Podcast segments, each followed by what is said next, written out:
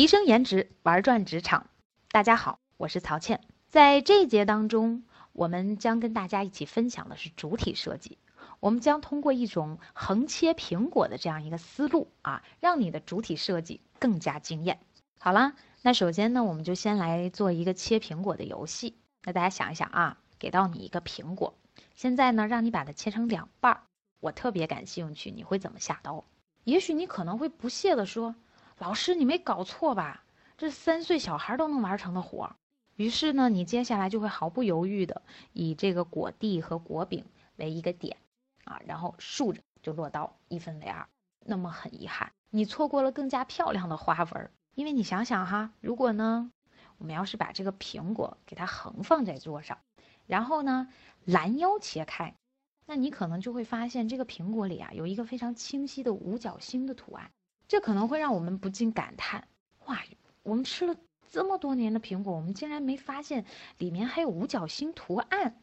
其实这仅仅是换了一种切法，我们就发现了这个美丽的秘密，难道不是吗？那在我们做提案的时候，在会议桌上，当你在企图去说服你领导的时候，我们不妨也让自己变成一个横切苹果的人，是吧？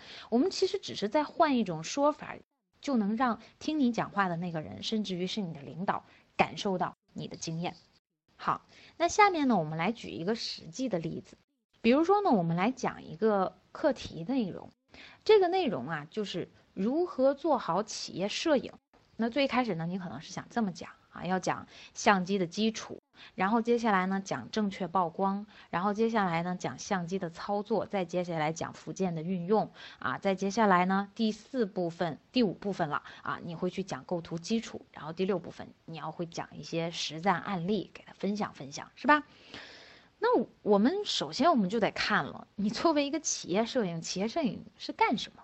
可能就是你作为一个集团公司。对吧？那我需要下面的子公司呢？我有一个内刊，那我需要下面的这些子公司呢，就是定期结合你子公司开展的一些活动啦，召开的一些会议啦，是吧？你能够把一些新闻的热点的一些时事报道出来，然后发几张图片，然后发到我们总公司，那我们呢编辑好，能够嗯做到这个内刊里面去，它是一个内容，所以。我们实际上并不想成为一个专业的摄影或者是摄像。那如果按照这样去讲，我想恐怕对所有那些学习者来讲是一个很大的负担。当他们一看到这个的时候，估计脑袋都疼，因为这真没有一个啊三年五载、十天半个月的，恐怕这些内容真的很难掌握啊，也会让越来越多的人面对向总部集团公司投稿而望而却步了。那我们怎么解决这实际的问题？其实我们只用用横切苹果的这种概念，我们就可以把它原有的这个啊所讲的这些内容，从结构上重新给它一种结构，让它变得更加惊艳、更加通俗易懂、更加满足和符合如何做好企业摄影的这样一个气质内容。那我修改出来以后是这样的：我们根据场景摄影的具体场景来分。比如，我们可以分成这样四大类，啊，有会议类摄影，有人物类摄影，有活动类摄影，还有特写类摄影。哎，你是不是会发现它变得很容易呀？啊，那其实这个感觉是什么呢？就是我所有的内容都没有变，但只是我把它重新进行了分类组合，打包成一个全新的样子。所以这时候你看，我们讲会议摄影的时候，里面完全可以涉及上相机的基础、相机的操作、相机的正确曝光、辅件的运用、构图的这样一些基础，对吗？好，我们在讲会议类型的时候，只不过说你按照这样的分类，大家会更实用、更清晰。那么我在讲的时候，我也不用讲那么复杂呀，我只用讲好，你看。会议类的这种摄影，我们要把什么什么东西摄上？你应该是在哪几个角度、哪几个角度去拍摄？我们这些素材都是要有，对吧？那么这个时候我们怎么去操作这个相机啊？然后这个时候如果要需要曝光的话，那你直接告诉他曝光放到哪儿，放到哪儿就可以了。那他就掌握了会议的摄影，而且他也能快速的学会这个技巧跟方法。啊，相当于你这个讲的这个内容，或者说通过这种结构，你的讲述会非常的干净利落，针对性强，并且实操性也强。所以我们讲，在实际操作的过程当中，我们就是在把你拿到手的这些素材玩一个很好的模块游戏。啊，所以往往呢，有的时候，嗯，学员让我去帮他去做这个呈现的辅导的时候，我经常做的第一件事情就是，帮他去梳理他的文章的框架，帮他去确立他所讲的内容。啊，那我们在确立了内容之后，帮他做出一个合理的框架，你会发现，接下来他的呈现才会变得更加的容易，也会更加精彩。所以这是基础。那么在这个过程当中呢，实际上它没有最好，只有更好。那有的人就会问了，说老师，那那这种啊，不是可能不是每个人都能想到，咱们有没有一些呃统一的这个思路？那我们说这个思路和方法是有的。首先呢，从表述结构上啊，任何的表述它其实无外乎都逃不出这样的两种推理的方式。第一种叫演绎型推理。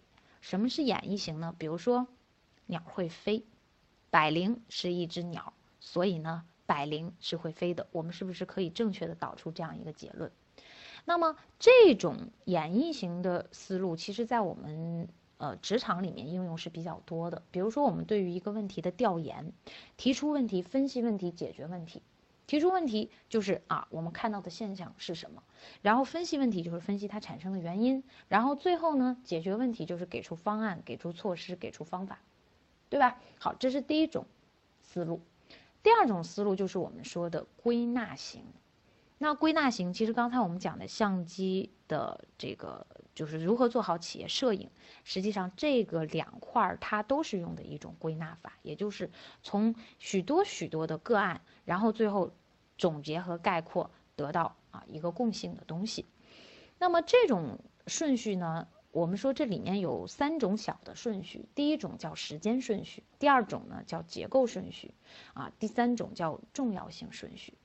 那很多时候呢，嗯，我们实际上在应用这三种顺序的时候，它没有最好，啊，只有更好。它只是说，在我们去对某一篇文章进行架构的时候，它会有更合适的一些方法，啊，那比如说我们要对某一个呃流程性的东西进行讲解，那肯定时间顺序是更好的了。它是按照第一步先做什么，第二步做什么，这个之间它是不可逆的。那我们按照这种流程顺序。去介绍，比如说做菜，那做菜呢，你肯定是结论先行，先告诉他，哎，你看这盘菜是长这样，对不对？然后呢，我前期第一步就是准备哪些菜，好，然后第二步干什么，第三步干什么，然后顺序讲完这么一个过程。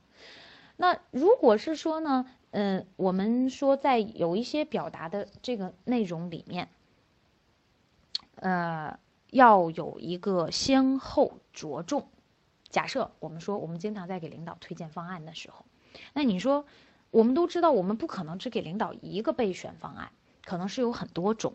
那么这很多种方案，你不可能是没有顺序、无序的传递给领导的。我们通常两种思路，第一种思路就是我把认为最合理的、可行性最高的，是吧？哎，这种方案我放在第一块，我我去讲给领导，然后后面呢，我可能跟上一个到两个方案，然后去给领导作为一种备选。那么还有一种呢，是可能我前面先讲两种我不太推崇的方案，然后而且这里面有有一些缺陷、有一些漏洞的，然后我讲第三种完备的方案，让你看到对比之后会做出这样的一个选择的啊。其实这就是讲话当中的引导。那我们说，这时候你讲话的这个顺序，它是按照重要性的这样一个顺序进行排列的，而我们说所有这里面最难的就是结构性，啊，因为。不同的这个内容在讲法上面，呃，它实际上呢所呈现出来的这个结构也是不一样的，啊，比如大家关注说这个讲话的这个话题，它其实也有，呃，很多种的这个结构方式，啊，呃，我们就拿讲话当中其中的一种沟通，比如你说讲沟通，那我们结构化的这个顺序，我可以第一种，我按照向上、向下跨部门。这是一种分类方法，那我就按照这种顺序往下延展开，它是按照沟通的一个方向性来划分的，对吗？好，那第二种结构呢，我们依然也是用结构方式，但是我们可以采用什么呢？叫做关键沟通那这个里头有七个关键的节点，也就是在沟通当中有七个关键的节点。这七个关键节点如果做不好，它就可能会引发口角啊，带来争辩，然后从而呢让我们的沟通不能很顺畅的进行。所以，我们是从这个维度上来讲，我们打破这个方向性的这个壁垒，我们是学一个整个沟通流程里面的流线，啊，掌握关键沟通的秘密。那么第三种，我们还可以怎么分呢？我们说，我们也可以用一个四维沟通法。这个四维沟通法，比如我们从啊这个人的潜意识的这个里面，对对方的认知和自我的认知里面，我们分成一个四维的一个象限。第一个象限呢叫做你不好我也不好，是吧？在这种模式下，它的沟通有什么特点？第二种呢是我不好你好，第三种呢是我好你不好，是吧？然后第四种呢是你好我也好，哎，我们这种沟通，哎，你看你发现沟通，哎，它分成了这样的。三种维度，好，所以呢，在实际使用的过程里面，我们大家还是要多去做尝试，找到最合适的那一种。接下来我们还得说一说这个横切苹果，你要想显示经验啊，其实这当中还有另外一个很重要的要素，那就是概括提炼，对吧？你切出来了这个苹果这个形状，你也得能把它总结出来，它是一个漂亮的五角星啊。那也许有的人看不出来它是一个漂亮的五角星，那这就是白搭。所以，我们在这个过程当中啊，我们嗯，我们就要有这样的一个思路和思想。其实主体部分，它一定要是文章的整个的脉络和骨架的部分，就是我们在最一开始说的这个黑体字部分。那么这个黑体字部分，相当于说我一通过看这个脉络骨架，我就要知道我文章讲的主要的意思和我的核心的观点到底在哪里。比如我们大家现在经常写文章也好，说话也好，经常哈到了这个部分的时候，到主体里面，他说围绕这个呢，我会讲第一市场，第二人力啊，第三这个呃研发。那我们看一看，你为什么你的汇报就是年年岁岁如今朝？因为你的模板从来没有变过，你只是假定的认为知道我第一部分我是讲市场，第二部分我是讲人力。可是我们看一看。你并看不出来这个月跟上个月我讲人力和市场有什么差别呀？如果我是乍一去听，我根本听不出来，我非得是需要非常仔细和留心去听，我才能听出里面的蹊跷和不同，对吗？但是我们说这样的讲法并不并不合格。如果我们在讲市场的时候，我们说啊，比如华东市场本季出现大幅什么呃这种跌幅啊，然后预计怎么怎么样，好。那你看，你这个标题，这个月你在汇报的时候，或者你在讲话的时候，首先从你这个脉络骨架里，从你的这个观点提炼里，我就非常清晰的找到了你的观点。那关于这一点呢，我希望大家多多去看一些新闻写作，或者是报纸当中的啊一些内容。比如我们看到这样一个内容，叫做“如果没了融资，美团下半场怎么玩？”那么关于这个。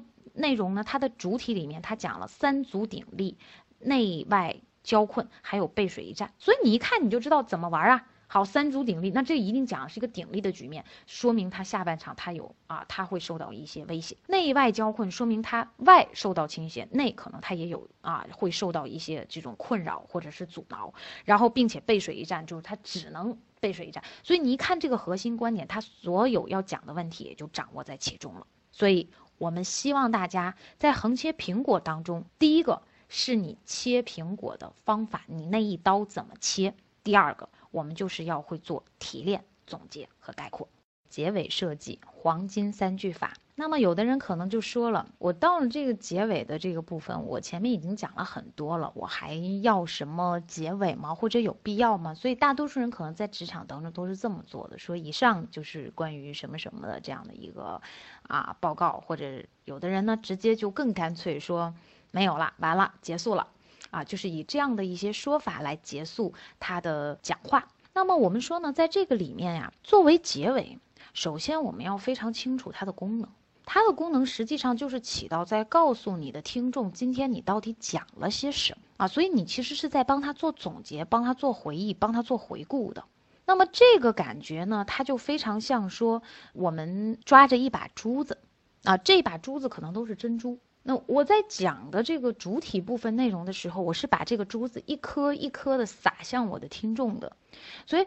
我是非常期待呢，我的听众呢被我这些珠子击中，哎，觉得它确实是珍珠，非常有价值，非常有意义。可是你会发现珍珠是圆的呀。那即使当时砸中了它，那它很快就滚落到地上了，是吧？所以这也才是我们心理学里头讲的近因效应嘛，就是到了最后，其实所剩无几了，砸中它的那些珍珠估计也所剩无几了。所以我们要做一个动作，就是把这些珍珠呢从地上捡起来，再告诉他，哎，你回头再来看一看啊，这个就是我们今天讲的，而且呢，啊，它是击中你的内心的。所以我们在最后的阶段里，结尾一定要有，而且不光要有，还得要完整完备。尤其是在职场当中，可能在演讲和演说里面，我们有的时候还不那么苛责啊，但是我们说在职场当中一定要有。因为职场当中的讲话本来就是让别人对你整个讲的内容印象上能更加的深刻，才能比照着这个前提，然后做出更多的输出。比如说来做决策，比如说来做下一步的这个啊指导工作等等的这样的一些参考啊。所以呢，我们说这个里面你一定要有一个黄金三句这样一个设计理念。那么，首先我先跟大家说明一点，讲它是黄金三句，并不是说只说三句话，而是要说三个层面的意思。好，那我们先来看一下第一个层面。第一个层面呢，叫做承接句，其实它非常好理解了，那也就是主体部分啊和我我们说的这个啊和我们说的这个结尾的这样一个承上启下的这么一个句子。这里面呢，我们分成三型，第一型叫迷你型。那迷你型呢，很也很常见，比如说像“总之，综上所述啊，一言以蔽之”这样的一句话，应该说，我相信大家非常有体会啊，因为在职场里面，你只要一听到领导或者是同事的发言，一说到这个词的时候，我估计你萎靡不振的眼神马上就变得熠熠发光啊，因为你知道他的讲话要结束了，今天的会议也要结束了。好，所以这是迷你型承接句。那么第二种呢？我们说就是朴素型的，这个朴素型的呢也比较多见啊。比如说呢，说以上就是二零一七年啊关于呃什么经营情况的这样一个报告。好，那就是很清晰的就点出来。那么实际上我也到了一个结束的这样一个程度啊。所以我们说这种呢，我们把它叫做朴素型的承接句。第三种承接句的类型，我们把它归集为叫做艺术型。因为有时候我们会发觉啊，其实，在讲话当中，有的时候我们也是需要一点文艺气息的啊，也是需要引经据典、旁证博引的。呃，所以呢，在很多结束讲话之前啊，我们就会可以采用这样的一种方式作为惩戒。比如说，我们看。要是面对一个企业哈，它呢，呃，克服了前面种种的这个困难啊，可能未来还要迎接不断的挑战的时候，我们这个作为大领导上台的讲话，可能通常他的在这个结语的部分，他就会说：“雄关漫道真如铁，而今迈步从头越。”啊，它会有这样的一个呃结尾。那么这种结尾呢，不光提纲挈领的能够鼓舞到大家的气势，而且呢，它也非常好的也能抒发自己的这种情怀啊，那也起到一个很好的作用。我们也可以学习这种承接方式。好，那第二句话呢，就是中心句。这个中心句呢，其实它就像是我们整个在讲的部分里面的主体部分。只不过它是结语里的主体，这个部分起到的作用就是刚才我们说的了。我们要把珍珠捡起来，告诉别人我都讲了几颗珍珠，或者我讲了几种类型的珍珠。所以它的第一功能就是总结，啊，你得会总结，会概括，是吧？你要把你讲的意思，你可以从另一个维度和层面嘛去进行概括。比如举个例子，说我们要想解决过劳死的问题，那么要有三刀。啊，你在主体部分里头呢提到，第一刀切断他的观念链，第二刀切断他的管理链，啊，第三刀切断他的代价链。那到你最后总结的时候，你并不必然说我又把这三个链啊切断这三个链，呃这三刀我再重新给它复述一遍。我可以换一种说法，比如说第一点就是不能急功近利啊，第二点是把工作生活要分开，第三点要提高过劳成本。啊，主要是企业的成本啊，就是总结我们也得会方法。那说到这个总结呢，我也不免得多说两句。呃，实际上呢，呃，很多时候啊，我们在职场里面，我们发现很多没有表达欲望的人，嗯，他们经常呈现出来的状态是这样的。比如说在开会，领导问到你意见的时候呢，他经常可能说，嗯，我没有什么意见了。或者他说，嗯嗯，大家说的都挺好的，我基本上也是这些想法。或者说，嗯，其实我的想法别人都说到了啊，我没有什么崭新的想法。那我要告诉你，当你下回再出现这样想法的时候，建议你用上我刚才讲的这种总结的方法。就是其实所谓总结呀，它。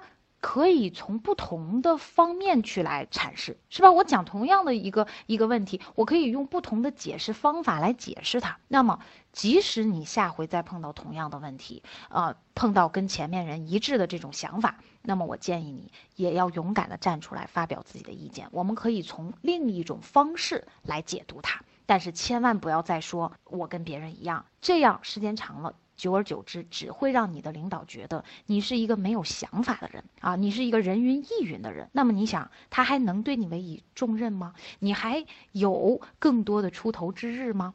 啊，所以我们在职场当中真的要去提高自己的能见度，这一点非常的关键。那么就请从你的表达和说话开始，大胆的去发出自己的声音，甚至于你可以把前面人讲的。采用我们讲过的这种结构进行重新的构建，然后组成你自己的思路，把它说出来，这也不失为一种非常好的办法。好，接下来我们再来看看第二式中心句的第二式。这个第二式呢，我们把它叫做升华式。其实升华式就是一种以小见大的方式。啊，我说这件事儿，但是最后呢，我可以把它上升到一个高度，也就是由一些个性的东西变成共性的东西啊，由一些低层次的东西升级为或者升为为一些高级别的这个东西，我们进行一种升华。比如说之前我们在上课的过程当中啊，有一个集团的这个授课内容里面，那有一个学员呢上台就去讲的是他们露天煤矿的这样一个一七年上半年一个创收的这样一个报告情况。那么其中呢，他会讲到了提质增效，讲到了节能降耗，讲到了创新创效，啊，那我们说呢，当他讲完这些内容之后，实际上我们回归回来，我们所做的这样的一些工作，啊，提升到一个升华到一个高度，我们都是为了。实现产煤不见煤，蓝天白云飞，这样优化我们自己职工生活区的这样一个环境，同时也是保护环境。就是我们其实要把这种利益和高度，也可以升华到这样的一个层次里面去讲。那我们未来其实很多的公益，或者说我们很多的优化，也是比照着这样的两个大的观念去执行的啊。所以呢，这是一种升华式的总结。那么下面呢，再来看呢，还有两种招式，一种呢叫决心式，一种呢叫号召式。那么这两种呢也很好理解，比如说我们做数值，那数值到最后呢，我们其实要表达一下自己对未来这个工作岗位的一些规划和决心。那么这时候就是表决心式的一种决心式的号啊。还有一种呢叫号召式，号召呢其实就是比如说领导。啊，讲话，那么对下属的一种期许、一种愿望，他可以通过这种号召的方法，嗯，那我们说中心句当中的总结式、升华式、决心式，还有号召式这四式，它既可以单独使用，也可以打一个组合拳来组合着使用啊。比如我们讲完总结式，我们可以表一下决心，对吧？我们也可以是讲完总结是讲一个升华，最后来一个号召。所以这个呢是根据你所讲的内容去呃进行布局的。好，那最后一句话呢，就是结束句了，啊，才是真真正正的结束。那么在结束句里，通常呢，我们表达的是一些感谢啊，更多的是感谢、感恩、感激啊这样的一些方面和方式。所以实际上，我们通过这黄金三句，让大家要达到的就是在结尾能有一个比较好的一种概括，把这些关键点进行集中的。回顾啊，让你的听众能够更清晰你今天所讲的内容。本资源来自小刀娱乐网三 w 点 xd 零点 com 最新免费资源分享 QQ 群幺五三二二七六。